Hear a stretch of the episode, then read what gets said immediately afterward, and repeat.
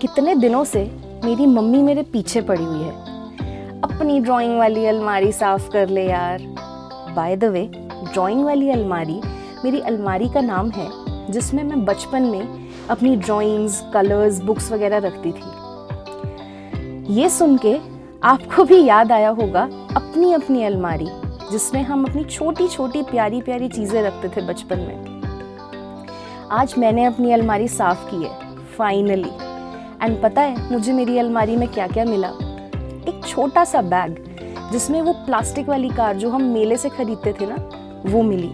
जिसको मैं बचपन में तार जोड़ के पंखा बना के सोचती थी कि अब तो साइंटिस्ट बनी गई। मैं तो जा रही हूँ अब चाँद पे एक किताब जो फोर लाइंस वाली कॉपी होती थी ना, जिसमें हम लोग ए बी सी और ये सब लिखते थे। उसके पन्नों को मैंने कलर्स किया होता, हुआ था, और उसके बाहर लिखा था my novel parents are god mummy से पूछा कि, अरे मम्मा, ये क्या बनाया था मैंने? तो मम्मा बताती है कि एक बार पापा और मम्मी मुझसे नाराज़ हो गए थे, क्योंकि पता नहीं, शायद मैंने कुछ तोड़ दिया था या मैंने कुछ शरारत की थी। एंड मम्मी पापा को सॉरी बोलने के लिए मैंने वो नॉवल लिखी। एंड जिसको मैं नॉवल बोलती थी ऑफ़ कोर्स वो नॉवल नहीं थी।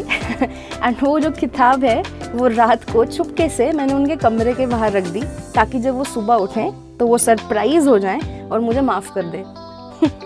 एक लॉक वाली डायरी मिली जिस पर बारबी बनी हुई थी। आई डोंट नो मैंने वो लॉक वाली डायरी क्यों खरीदी थी कुछ उसमें बहुत ज़्यादा सीक्रेटिव नहीं था। उसमें मुझे एक मेरी छोटी सी बकेट लिस्ट मिली, जिसमें लिखा था, मुझे एसएल वर्ल्ड जाना है मुंबई में। मुझे साइंटिस्ट बनना है और भी कुछ बच्चों वाली बकेट लिस्ट क्या पता था, एक दिन ज़िंदगी मुझे मुंबई ही ले जाएगी और मेरी पहली जॉब मुंबई में होगी। बट वो वक्त अलग था। अब वो इंटरेस्ट ही नहीं था, या वो शौक ही नहीं था, वो एक्साइटमेंट नहीं थी एस वर्ल्ड जाने की। खैर, कुछ पुराने पन्ने मिले, जिसमें तेरी मेरी ड्राइंग्स बनी हुई हैं, जिनमें मैंने सिग्नेचर्स किए हैं अपने एज इफ़ वो मास्टर पीस हैं। या कोई तो उन्हें देख के बोलेगा, वाह, क्या बनाया है?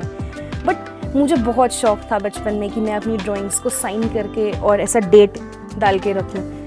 क्योंकि ये मैंने बनाया है। I used to feel very proud of that कुछ पन्ने जिसमें स्कूल टाइम की लिखी हुई स्पीचेस हैं।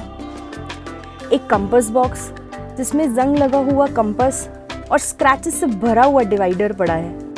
एंड एक पेंसिल के चूरे से काला हुआ रबड़ बचपन में मुझे मेरी लाइब्रेरी बनाने का बड़ा मन था कि मेरी एक बुक्स वाली लाइब्रेरी हो, जिसमें मेरे फ्रेंड्स आएँ और वो वहाँ से बुक इशू करवा के ले जा सके। तो उसको करने के लिए जो छोटी छोटी कॉमिक्स वगैरह आती थी ना, उस पर मैंने नंबर्स लिखे हुए थे। एंड वो कुछ कॉमिक्स मुझे मिली मेरी अलमारी में। और और पता है क्या मिला?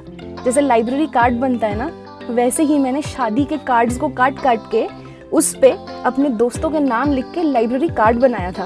और जो कपड़े सुखाने के लिए जो क्लिप्स हम लोग यूज़ करते हैं ना, वो उनके ऊपर लगे हुए दो कार्ड्स मुझे वैसे मिले, जो मैं अपने फ्रेंड्स को बचपन में उनकी शर्ट पे पिन करके बोलती थी हाँ नाउ यू आर लाइब्रेरी का member now you can issue the books उसमें एक स्क्रैप बुक भी है, जिसमें न्यूज़पेपर से काटे हुए गानों के लिरिक्स चिपकाए हुए हैं, मम्मी से छुपा के। जॉन एब्राहम और हैरी पॉटर के फ़ोटोज़ चिपकाए हुए हैं। मैं उन गानों को याद किया करती थी। एंड फिर उन गानों को बर्थडे पार्टीज़ और गेट टुगेदर पे जैसे ही मम्मी बोलती थी, चलो, सबको गाना सुना गाने लगती थी। वाओ मन नहीं कर रहा है, आज इस अलमारी को बंद करूँ। मन कर रहा है, आज इस अलमारी में मैं और बचपन की यादें ढूंढूं। इन यादों को संभाल के रखूँ। ऐसा लग रहा है as if I am transported to that time as if I am that same kid again crazy innocent Thanks for joining in for Gupshup at Nukkar Ki Chai. Do share your feedback and subscribe to my podcast. The podcast is available on Spotify and Hubhopper. Tune into your favorite application and do give it a listen.